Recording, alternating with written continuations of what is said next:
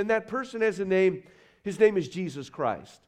With Christmas on all of our minds, I want us to take some time this morning, just with the few moments we have left, to wonder if we follow Jesus, who is the way, where would that life take us? Where would his leadership take us? And the first thought I'll share with you this morning is this He is the way to harmony. To harmony. Now, I love Christmas, but I would imagine most of you are about like me this morning. You're already run a little bit ragged. We've had so much going on, and we've got a lot more yet to go. And Christmas is a hectic time of year. We know that it always falls at the end of one year. And if you're like me, I'm always assessing and trying to evaluate how did I do last year? Where can I do better? And then I'm planning for next year. Where would I like to be? If God gives me another year, where would I like to be this time next year? And so we've got a lot going on, and our minds are, are filled. And harmony is something we don't often think of when we think of this moment in which we're living. The word harmony speaks to people or things that are working together. And there are times in our lives when it seems as though everything's discordant, it's not working together. I think all of us know what it is to have a desire for peace and harmony in our lives. I heard of one person who wrote in their journal these words. They wrote, My therapist told me the way to enter peace and harmony is to finish what I start. So far today, I've finished two bags of chips and nine Christmas cookies, and I feel better already. Okay, so that's one path. If you want to take that one today, that one's for you. But one of the things I love about Christmas is the music the music. I think a lot of it's the familiarity. When you hear those famous Christmas carols, it kind of takes us back to another time and place. And uh, there's a sense of nostalgia.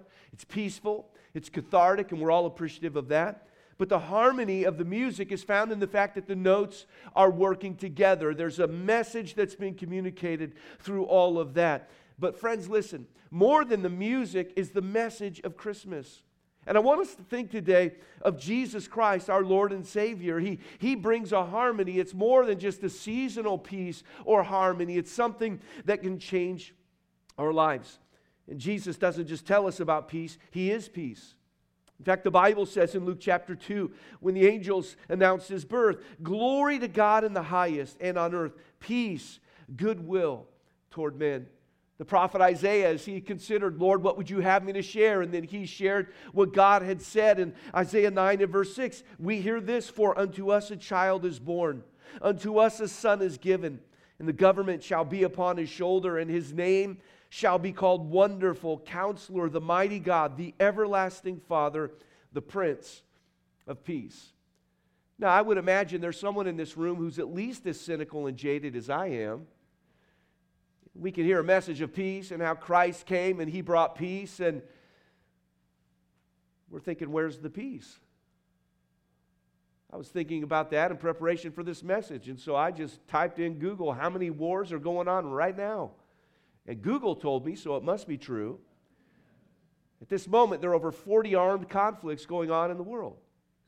There's not a lot of peace in our world. In our nation, there's not a lot of harmony. Hello. Could it be any more divided, any more discordant than it is? And, and it would be fair for someone to recognize wait, if Jesus came and he brought peace, why is there no peace? And there certainly is an answer to that question, valid question, but there is an answer to that question. I want you to know this that Jesus is coming again, and he will bring a global peace, if you will, at that time. But in his first coming, in his advent, he came to bring a peace and a harmony that can live on the inside of each of us. It's a personal peace. And we all need that. We're built to long for that. At that first Christmas, the angels came to Zacharias and Jesus' uh, uncle Zacharias. When they spoke to him, they started off with the words, Fear not. Sure enough, they went on to speak to Joseph and Mary and the shepherds and to everyone they spoke to in the Christmas story. Their opening line to each of them was, Fear not, or do not be afraid. And the message for us today is that we don't have to live in fear and conflict. And friends, if your life is like mine and we're all the same in this regard, prone to conflict, I want us to think today that Christmas is a message that Jesus brings harmony for those who will receive it. He's the way to harmony. Secondly, today, He's the way to hope. He's the way to hope. I love the way the angels spoke to the shepherds. And Luke's Gospel, chapter 2, and verse 10, the Bible says, The angel said unto them, Fear not, for behold, I bring you good tidings of great joy, which shall be to all people. So they said, We've got good news and it's going to be a great joy to you. In fact, that word great, I love that word in the language of the New Testament. It's magos. It was, it was a mega joy. They said, Jesus has come, and this is a major joy for you. And it's important because the shepherds were a lot of things, but joyful was not one of them. They were not filled with joy. They had a tough life. I mean, they worked long hours. They had so much to do. They had to defend those animals from all kinds of predators and from people that would steal them. I mean, these shepherds in particular work in the graveyard shift, not the preferred shift. We saw in our study last week that being a shepherd meant that you were overseeing sometimes the animals who'd be involved in the temple worship services, which was the bedrock of Jewish life at that time. Yet they weren't themselves allowed to go in the temple because they were considered ceremonially unclean. There wasn't a lot of joy in the lives of these shepherds. But when they heard of Jesus, joy came in their hearts. They began to think maybe, just maybe, my life can be different. When the, they saw Jesus, they wanted to tell others about him. In fact, in Luke 2 and verse 17, the Bible says, And when they had seen it, they made known abroad the saying which was told them concerning this child. There was a hope that hadn't been there before, a hope that maybe my life will matter. It was a hope that transcended the nine to five grind that we're all familiar with working hard to make enough money to give it all away and paying our bills. We hope to not outlive our money, but we all know that if there's any money left when we die, it stays behind and we're in a rat race and nobody wins a rat race but rats. And we don't want to be rats.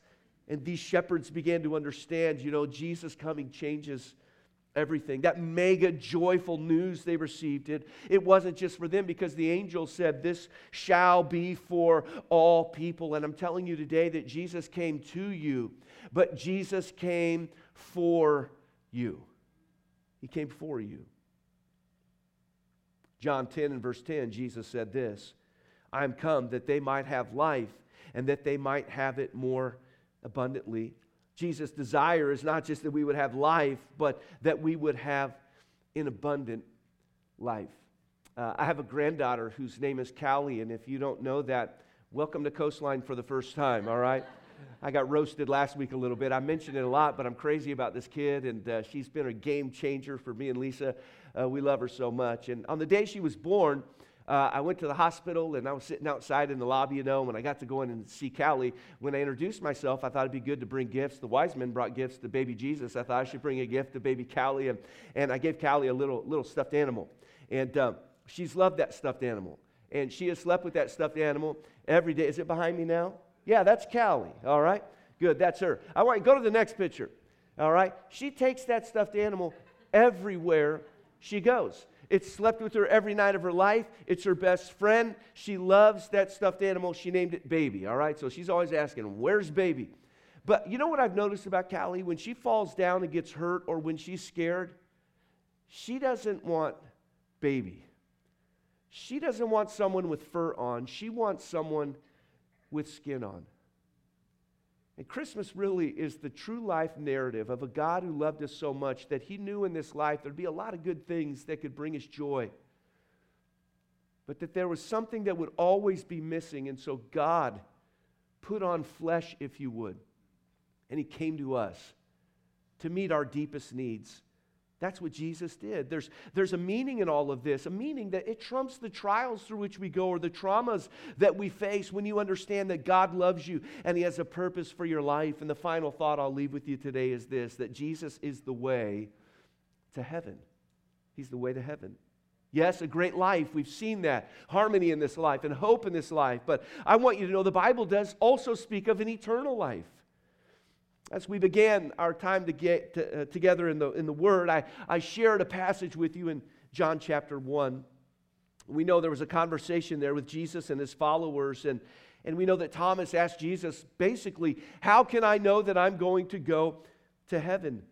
I think of what was asked in John 14 in verse 5 Lord, we know whither thou goest, and how can we know the way? Lord, I don't know how to get to heaven. And so Jesus said, Well, I am the way and the truth and the life. No man cometh unto the Father but by me. I want you to see that Jesus Christ is the way to heaven. Now, let me tell you just a little bit about heaven. It's a perfect place. It's a wonderful place. In fact, I love the way John wrote about heaven in the book we call the book of the Revelation. In Revelation chapter 21, he said this He said, It's a place where God will wipe away all tears from their eyes, and there shall be no more death, neither sorrow nor crying, neither shall there be any more pain, for the former things are passed away. Now, the Bible actually has quite a bit to say about heaven, but it's interesting that when God begins to share with us what heaven's all about, He says, Let's just start with all the bad stuff you're familiar with the pain, the sickness, all of that. He said, Well, there's none of that in heaven.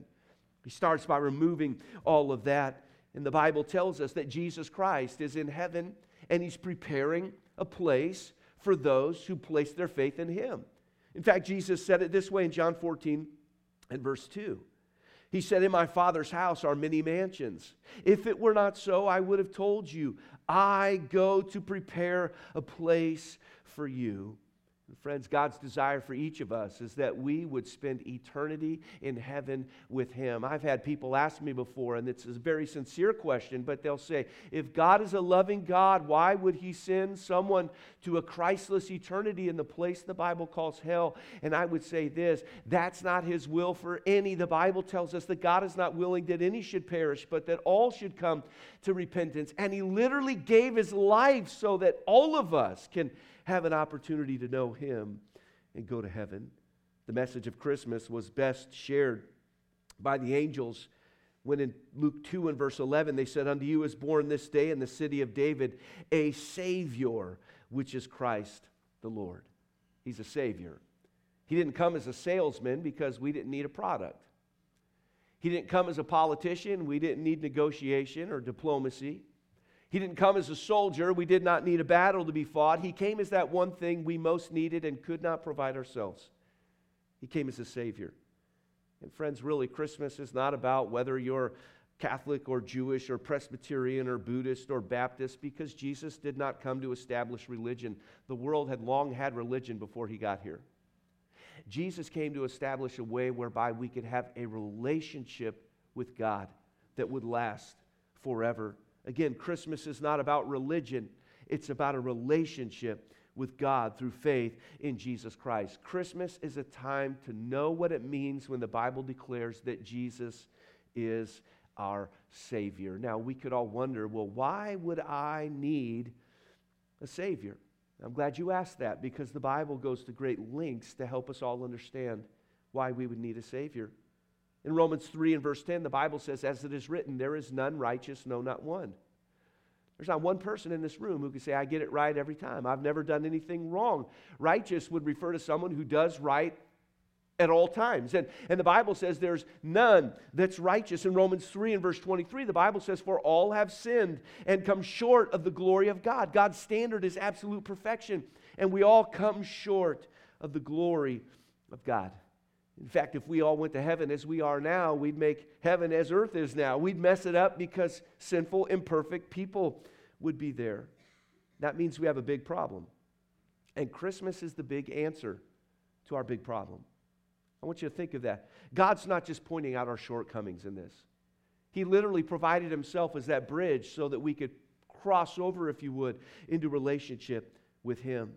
In Romans 5 and verse 8, the Bible says, But God commended His love toward us in that while we were yet sinners, Christ died for us. Our sin is not a surprise to God. The Bible tells us He loves us so much that Jesus Christ died on the cross for a payment for our sins. He had to die for our sins. In Romans 6 and verse 23, the Bible says this For the wages of sin is death, but the gift of God is eternal life through Jesus Christ our Lord. The wages of our sin, or what we deserve because we're all sinners, the Bible says, is a spiritual death. Separation from God for all of eternity. But I love the second part there where the Bible says that it's the gift of God, which is eternal life through Jesus Christ our Lord. And if there's anything we understand at Christmas, it's a gift. If you're giving a gift, you know it comes with a cost. And if you receive a gift this Christmas, all you have to do is accept it. And the gift of Jesus Christ as our Savior means He paid the greatest of prices as He died on the cross. And the way we receive it is to accept it by faith. We have to admit our need of a Savior. acknowledge our sinfulness, and turn. The Bible word for that is repent. We have to accept Jesus Christ as our Lord and Savior. And great news, Jesus in John 6 and verse 37 said, All that the Father giveth me shall come to me, and him that cometh to me I will in no wise cast out. It doesn't matter what you've been through, uh, the difficulties you've had. If we in sincerity of heart come to the Lord, Jesus says, You need to know this about me. I'm not going to turn anyone away, I'm not going to cast anyone out. Now, you may be here today for any number of reasons. Uh, maybe a friend or family member invited you.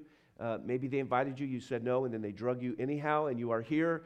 Uh, maybe you found us, no one found you. Whatever it is that brings you here today, I'm, I'm grateful that you're here. And all of this music, the message through the presentation today, uh, all, of, uh, all of this is to remind us this Christmas that Jesus is the way. He's the way in the manger. He is the way. He's the way to a life of harmony. No, it doesn't mean we're going to have absolute peace in our world, but I'm telling you, we can have a peace in our lives. The Bible says it passes understanding, the peace that He brings. Jesus is the way to hope. Hopelessness is so prevalent in our, in our day and age. We know that we're living in a time where we just want a pill, medication to somehow put some hope or peace within us. Jesus is a way to that harmony. He is the way to hope. And ultimately, He's the way to heaven. He did not come to blast us, He came to bless us. He came to meet our deepest, our greatest need. Now, we've enjoyed the music, but this moment, that we're going to close with, I believe, can be the most meaningful moment of this service. I want to close with a time of prayer. A time where we all can have an opportunity to establish a relationship with God that does not come by way of a church. There's not one church authorized to dole out salvation from God. That's not how it works, it's nowhere in the Bible. Salvation doesn't come from me or any other preacher, and if anyone says that it does, I'd run from that person quickly. Salvation is a gift that comes from God and from God alone, but He tells us universally how to receive that gift. Acknowledge our need of it, recognize our sinfulness, and turn from that life unto God and ask Him to save us. In Romans 10 and verse 13, the Bible says, For whosoever shall call upon the name of the Lord shall be saved. And that word whosoever, that includes me, that includes you. And when the Bible says that if we call on God in prayer for salvation, we shall be saved, it means there's no doubt about it.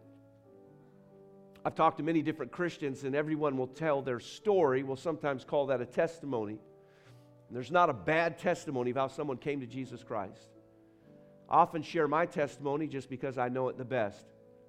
I remember the day I became a Christian. I attended church on a Sunday morning. The pastor preached, and when he came to the final part of his message, he said, Do you know for sure if you were to die today that you'd go to heaven? And I felt like I was the only one in the room that day. Death was the furthest thing from my mind, but when he asked it in the most matter of fact way possible, it struck me in my heart. He'd have said, Do you go to church? Do you try to do good things? He didn't ask any of that. He just cut to the chase and said, Let, Let's clear all the clutter that religion's brought in. Let me just ask you point blank if your life ended today, would you spend forever in heaven with God?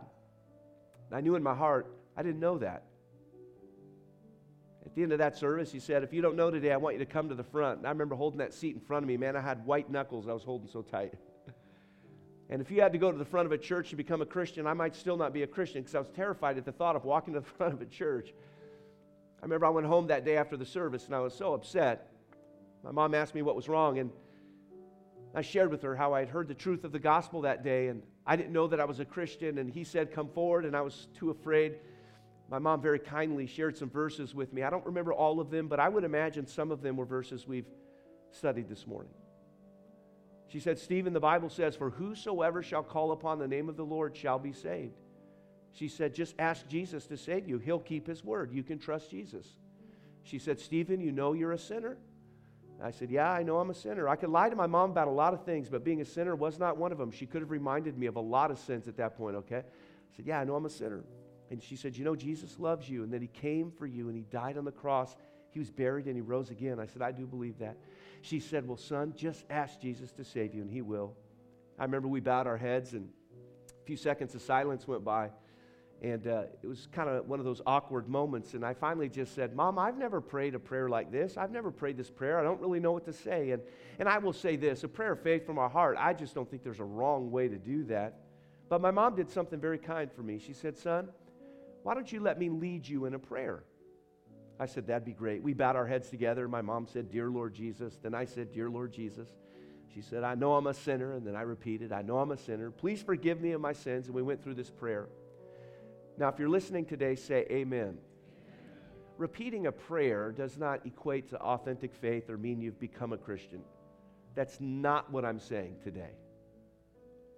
But she was helping me to confess with, with my mouth what was in my heart. And what was in my heart is I wanted to know that I received the gift of Christ. And this Christmas, that's my prayer for you. If you're here today and there's any measure of doubt, we've done our best today to make sure that there's only one superstar this Christmas season. It's Jesus Christ Himself. And this is His message to all of us. What an elaborate way God chose to share His love with us. If you're here today and you're not sure you have that relationship with Him and you'd like to be, I'm going to do for you what my mom did for me, and I'm just going to lead in a prayer, and I'll invite you to pray along with me. That'll be a great way to conclude this service. Would you all bow your heads in a spirit of prayer? And again, as I pray, I'll say a few words and pause. And if you'd like to join me in this prayer, I'd encourage you to do so. Pray aloud. It's one of the great joys in all of life is this opportunity we have to trust Jesus as our Savior. So let's pray now. Dear Lord Jesus, go ahead. I know that I'm a sinner. Please forgive me of my sin and give me a home in